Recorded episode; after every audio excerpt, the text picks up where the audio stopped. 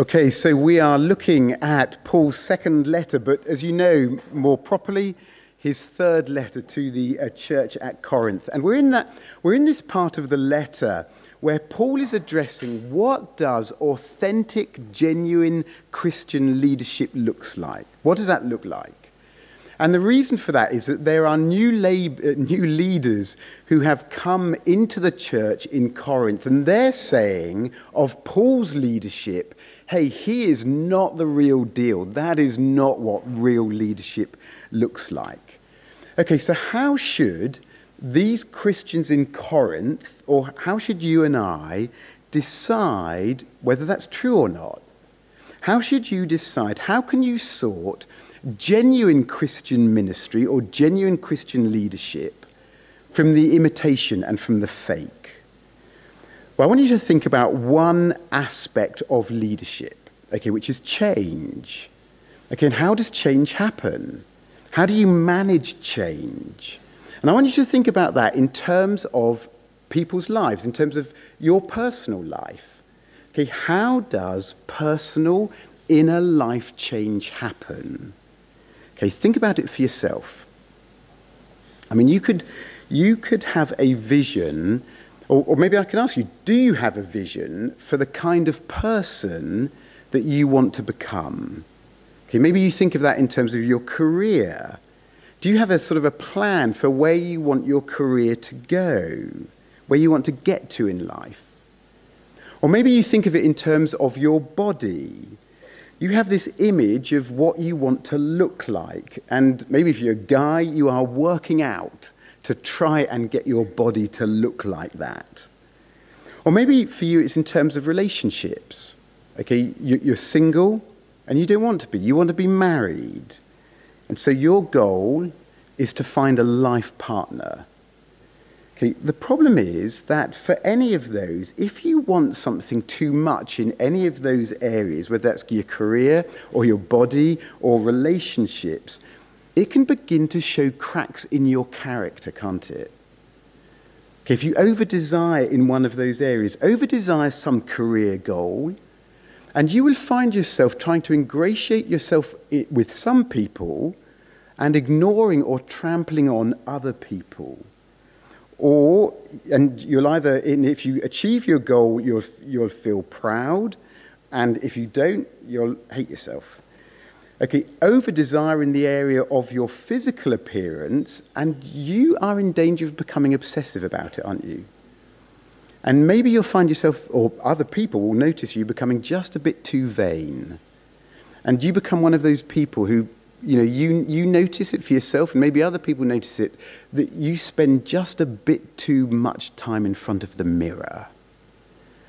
Or over desire a significant relationship and you're in danger of making poor choices along the way. And you'll ignore red flags.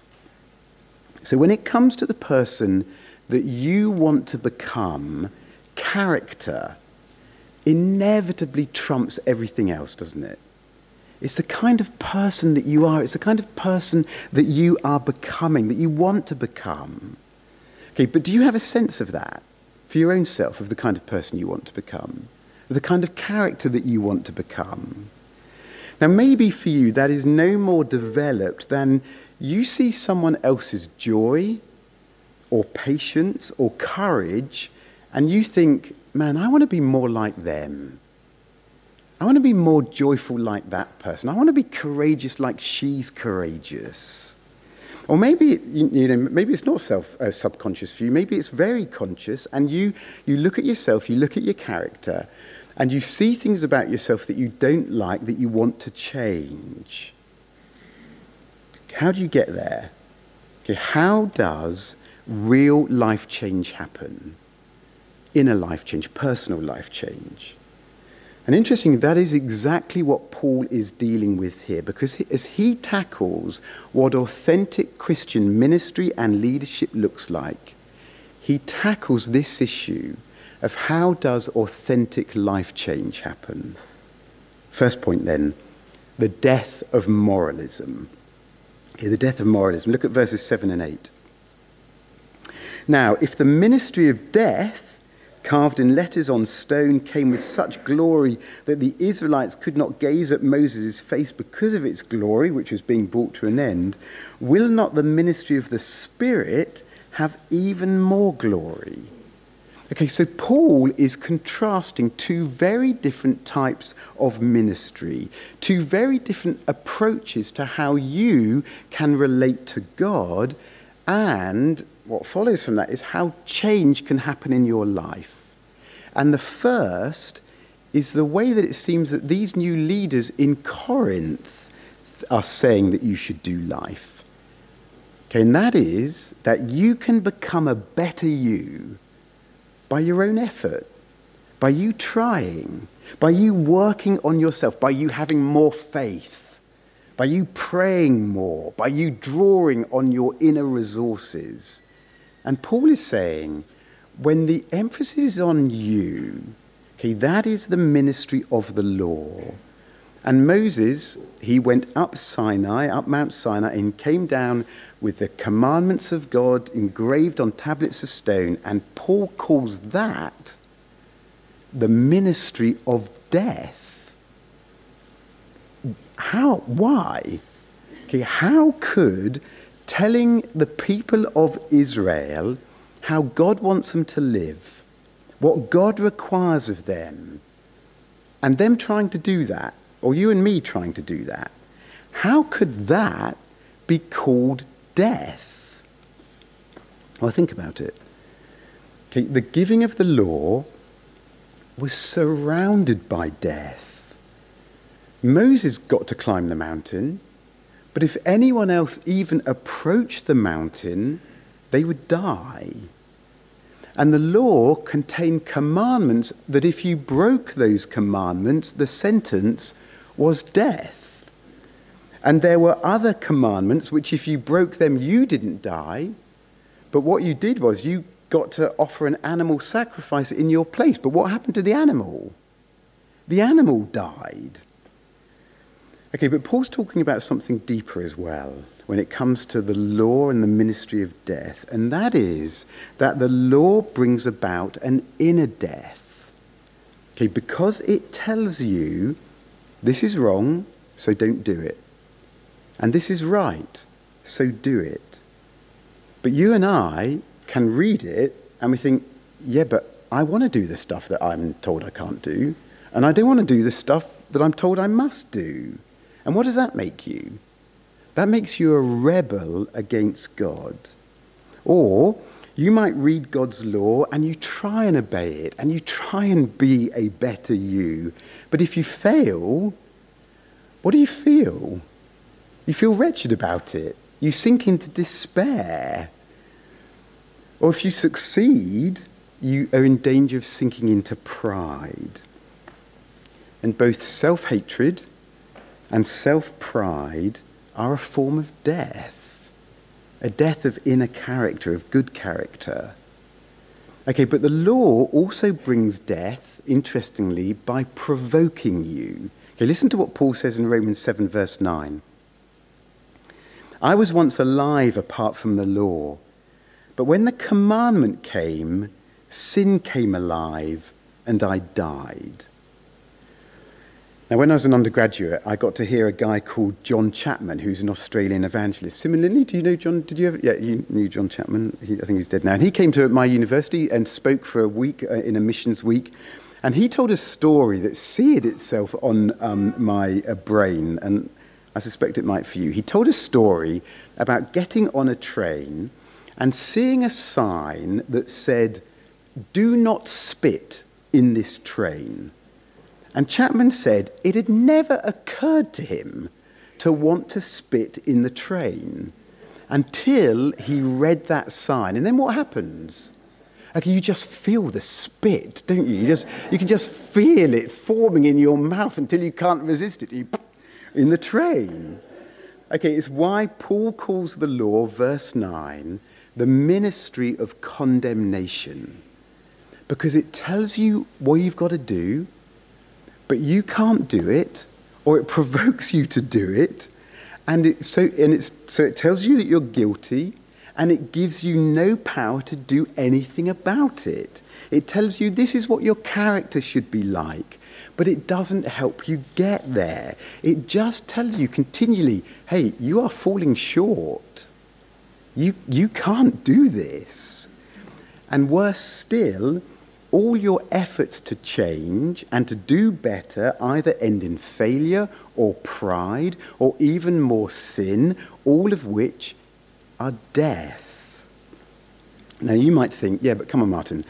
When I think about being a better me, when I think about being a better person, I'm not thinking in terms of Old Testament law.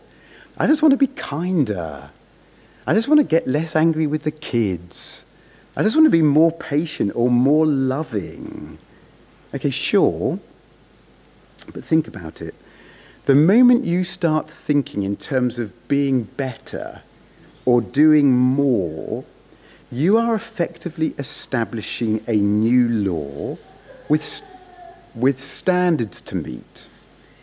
Okay, you're just, you're just creating a new law. And to feel good about yourself, you've got to meet these standards.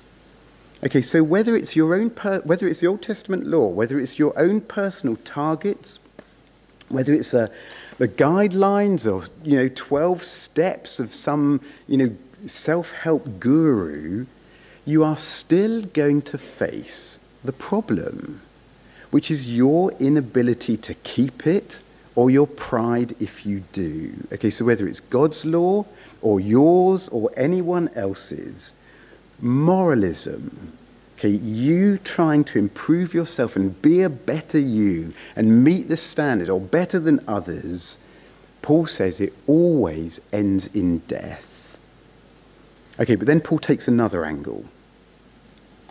And it's the glory shining on Moses' face. And you, you can read it in 2 Corinthians, which is why, we put that passage from Exodus in there, because you can read it and think, what is, what's going on? What's Moses getting at? What's Paul getting at? Okay, Moses comes down from the mountain having received the law, and his face is alight with God's reflected glory. And the people of Israel see it. And how do they respond? Okay, they pull back. They retreat. They withdraw in fear. Okay, they realize that this is a sign of Moses having been with God, having, having met with God, and they pull back. So every time that Moses came out of the tent of meeting, having met with God there, he would veil his face so that they couldn't see the glory. And then when he goes back into God, he takes the veil off. And in between, the glow on his face would slowly fade. Okay. From that, Paul uses that as an illustration, and he makes two points from it. Firstly, the fact that the glory faded should tell you that the Old Testament law, keeping the commandments, following the feasts, or in their day, making the sacrifices, this, the Old Testament law was not the deal to end all deals. Telling people this is the kind of person that you need to be. These are God's standards for your life and for your character. This is a standard. That was not the last thing that God had to say on the subject. That glory was coming to an end. In fact, Paul says it three times, doesn't he? Verses 7, 11, and 13, that the glory of the old covenant was being brought to an end. Okay, so guys, whether it is some new leader pitching up in Corinth, whether it is some internet pastor, whether it is some self help guru whose books you read, if anyone says to you, you have just got to believe in yourself, you've got to have more faith, You've got to pray harder. You've got to follow these seven steps, or this, you know, follow these five pillars, or this path to enlightenment, or whatever. It is a form of law keeping. It brings about an inner death, but also, Paul says, its glory soon fades. Okay, but secondly, Paul says it's an illustration of people's separation from God. You see, Moses experienced the glory of God. But who else did? It's only Moses, isn't it? No one else did. Everyone else just pulled back scared. As Paul says in verse 14, their minds were hardened. They had been rescued from slavery to be the one people on the face of the earth who met with God and reflected his glory out into the world and displayed his glory to the world. But instead, their hearts were hardened. They, they didn't want that. They refused that. They, they refused to embrace that relationship with God, leaving Moses as the only one reflecting God's glory and leaving this veil over his face as a picture of their separation from God. He'd get face to face with God and come out glowing, but then he has to wear this veil over his face as a walking parable of a people refused access to the presence of God because of the state of their hearts. But what is interesting is that Paul's point is that that wasn't a problem just for the people of Israel. In Moses' time, verse 15, you see, to this day, whenever Moses is read, a veil lies over their hearts. Because when you think that your standing before God depends on your moral conduct, and you making the standard and you improving yourself, you are going to be wary and fearful and distrustful of God, just like they were. Okay, I'll give you an example or an illustration. Imagine a young couple who are dating, or, you know, I mean, it could be a, a married couple as well, but um, imagine a young couple who are dating. But she knows, the girlfriend knows, that she has to meet the boyfriend's standards in some area or face his displeasure, how's the girlfriend going to feel? She knows that if she's not, if, if she's not meeting his standards, what, what's she going to feel? She's always going to feel on edge, isn't she? she? She's always going to feel ever so slightly unsure. She's always going to be on her guard. Am I good enough? And listen, if that's the basis of your relationship with God, like her, you will be emotionally guarded. You'll pull back. You'll feel this distance between you and God. You will see God's perfections, his standards, but you will miss his love. You'll see his glory, but you'll miss his grace.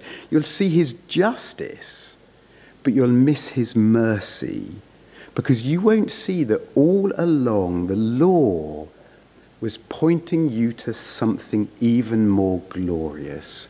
Its glory was fading. Something was coming whose glory would stay forever. Second point, then, the life of the Spirit. The death of moralism, but the life of the Spirit. Look at verses 8 and 9. Will not the ministry of the Spirit have even more glory? For if there is glory in the ministry of condemnation, the ministry of righteousness must far exceed it in glory.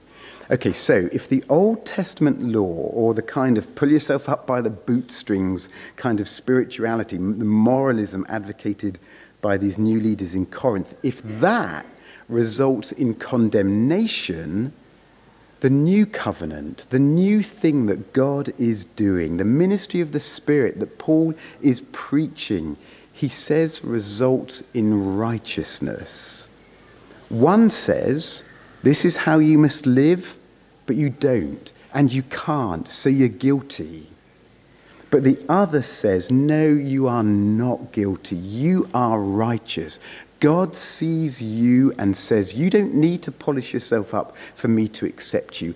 I already approve of you. Which is why Paul says in verse 6 that the Spirit gives life. The law gives death, but the Spirit gives life. Life instead of death, righteousness instead of condemnation. Okay, but how does that work? I mean, God just saying you're okay, you know, God sees me, says I'm okay, that goes against everything that every other religion says, or every other self help guru says, or frankly, a whole load of what a whole load of internet pastors say, because everyone else is saying, you've got to do this. You've got to achieve this. You've got to do this or this or follow this or this if you're going to get to heaven or achieve nirvana or get to paradise. And Paul is saying, no. The ministry of the Spirit of God, this ministry, God sees you and says, You are already righteous in my sight. Okay, but how does that work? Okay, well, before Paul tells us, he returns to this idea of glory. Okay, because the glory of the old, of the law, is nothing in comparison to the glory of the new. Verse 10. What once had glory has come to have no glory at all because of the glory that surpasses it. For if what was being brought to an end came with glory, much more will what is permanent have glory. Now, do you remember those old dial up phones? Okay, with the disc. You remember those? And you put your finger in and move them. Did you have them in Holland or Australia? You probably still have them in Australia, don't you? Yeah, and you put, you put your finger in and, and you turn the disc. They were amazing, weren't they? But now, I mean, now you've got this video phone in your pocket. Amazing fraction of the size. Or do you remember the days when to listen to music, you took a vinyl record out of its sleeve, you put it on a turntable, and then you put a needle of all things onto this record player? Uh, some of us old enough to remember doing that? Yeah, some of us, yeah, just a few of us. Okay, but, and that was nice. But now what have you got? Now you've got this little plastic blob in the corner of your room that you can yell at. Alexa, Alexa, wake up. Ale- no, not Alexa, play me. Th- no, Alexa, wake up. Okay, so much more relaxing, isn't it? So much more enjoyable. Okay, or imagine that you are a pretty good tennis player and you win all the club competitions. But then a new player joins your club and they wipe the floor with you.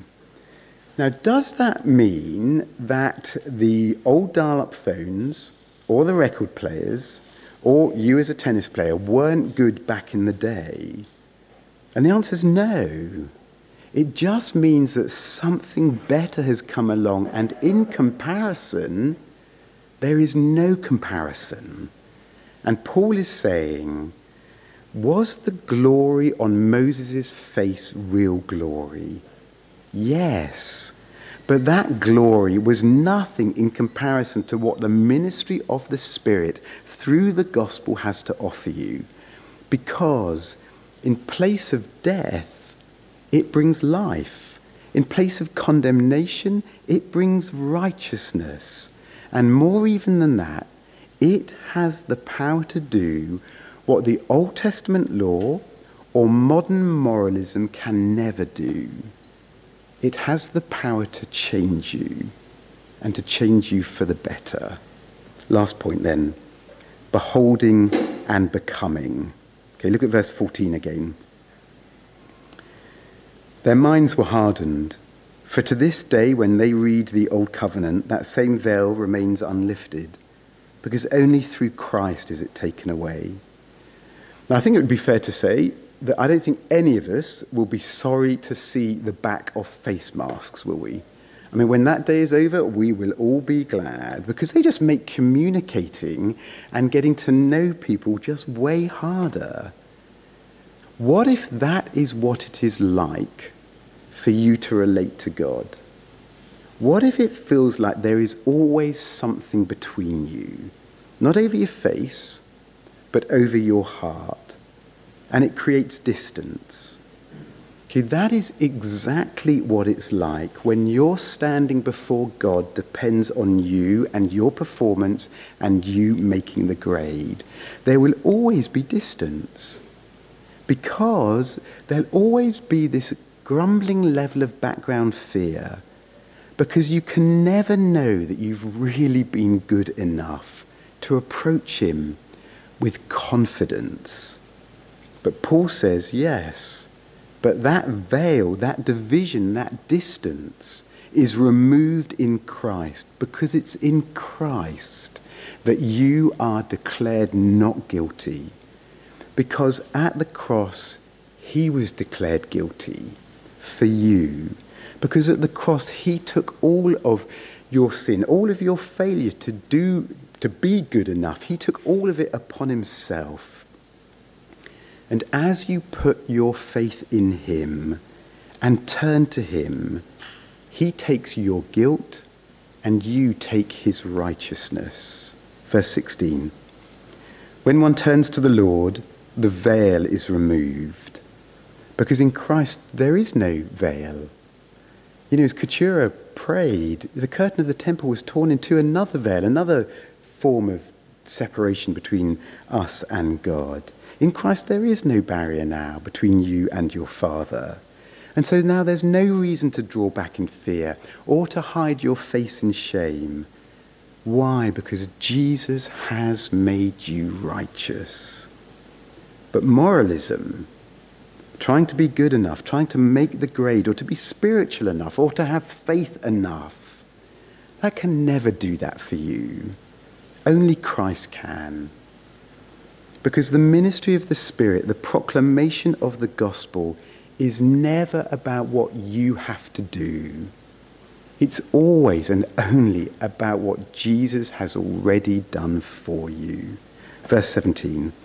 Now the Lord is a spirit, and where the spirit of the Lord is, there is freedom. Freedom from death, freedom from condemnation, freedom from fear, freedom to approach God with confidence. And as you do, that is when your life really begins to change. Verse 18. And we all, with unveiled face, beholding the glory of the Lord, are being transformed into the same image from one degree of glory to another. For this comes from the Lord, who is the Spirit. You see, the ministry of the Spirit, the good news of what Jesus has already done, it does not outglory the old covenant, the ministry of the Lord, just because it's new. It outglories it because of its scale.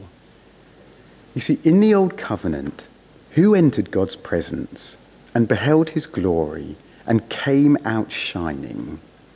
One man, Moses. But now, in Christ, in the ministry of the Spirit, in the new covenant, who gets to enter God's presence and behold his glory and to come out and reflect that to the world? All of us do. And Paul is saying that the law, I mean, it's like a single candle, isn't it? Just imagine a single candle on a pitch dark night, and that candle is lit and it's put in the middle of a football pitch in the dead of night. Okay, is that candle burning? Is it providing light? Sure, it is. Just like in the Old Covenant, Moses, one man, shone. But now, in Christ, all of us get to shine. Did Moses reflect God's glory? Absolutely. But now, see that candle? And now the floodlights on the football pitch go on with all their multitude of bulbs. What do you think of the glory of the candle now? It is swamped in the glory of these thousands of light bulbs. And Paul is saying that is the glory of the new covenant. That from every tribe and tongue and people and nation, including you and me, we all get to behold and to reflect God's glory. And it is as you behold his glory that you begin to change. I mean, think about it. You always become like what you behold, don't you? You always become like what you behold. You inevitably become more like what you spend your time looking at or watching online or reading. What you behold inevitably shapes and forms you. Watch porn, and that is inevitably, inevitably going to shape the way that you view sex and you see women. Read angry blog articles. Is that going to make you more loving and patient? It just makes you more angry, more frustrated with those around you. But Paul says, Behold Christ's glory And you are going to be steadily transformed into his image from one degree of glory to another. You are going to become increasingly the person that you were always supposed to be an image bearer who reflects the glory of God out into the world. Now, that doesn't mean that you are going to physically glow, okay, like you have eaten some radioactive soup. Okay, though you have to admit that there are some older Christians who most definitely have a bit of a glow about them, don't you? I mean, like Francois and Mighty, like on the retreat when Mighty's trying to take the microphone off of Francois. Okay, you've got to admit there is a bit of a glow about some of our old saints. Okay, but it's not talking about a physical glow, it's talking about the light of your character, the transformation of your character. Okay, but if to change, you have got to behold Christ's glory. What is that? What's glory? Okay, well, in the Old Testament, glory carried this sense of heaviness, of weightiness. And God's glory was and is the reverence inducing display of who He is. But where do you get to see that? Where do you get to see who Christ is and see His character in all of its weight? I'm going to give you a few examples. John said of the incarnation, and the Word became flesh and dwelt among us, and we have seen his glory. When you, when you behold the Son of God giving up his glory and humbling himself as a man to rescue you, you begin to behold his glory. Then at the wedding at Cana, as Jesus turns water into wine, John said, Then Jesus manifested his glory. How come? Because when you see him doing that, you see him rescuing a newly married young couple from public shame. And you see him declaring himself to be the ultimate master of the feast. And as you do, you behold his glory. At his transfiguration, as Moses representing the law and Elijah representing the prophets are both eclipsed by Jesus, Luke says that the disciples saw his glory. So when you begin to see that Jesus is the fulfillment of every Old Testament law, every Old Testament sacrifice, every Old Testament feast, that he's a fulfillment of every prophet, priest, and king you begin to behold his glory. Jesus said that the day will come when the Son of Man will return and you will see him come in glory to repay everyone for what they have done. When you see and begin to realize that Christ is the ultimate righteous judge, you begin to behold his glory. As the writer to the Hebrews says, we see him, Jesus, crowned with glory.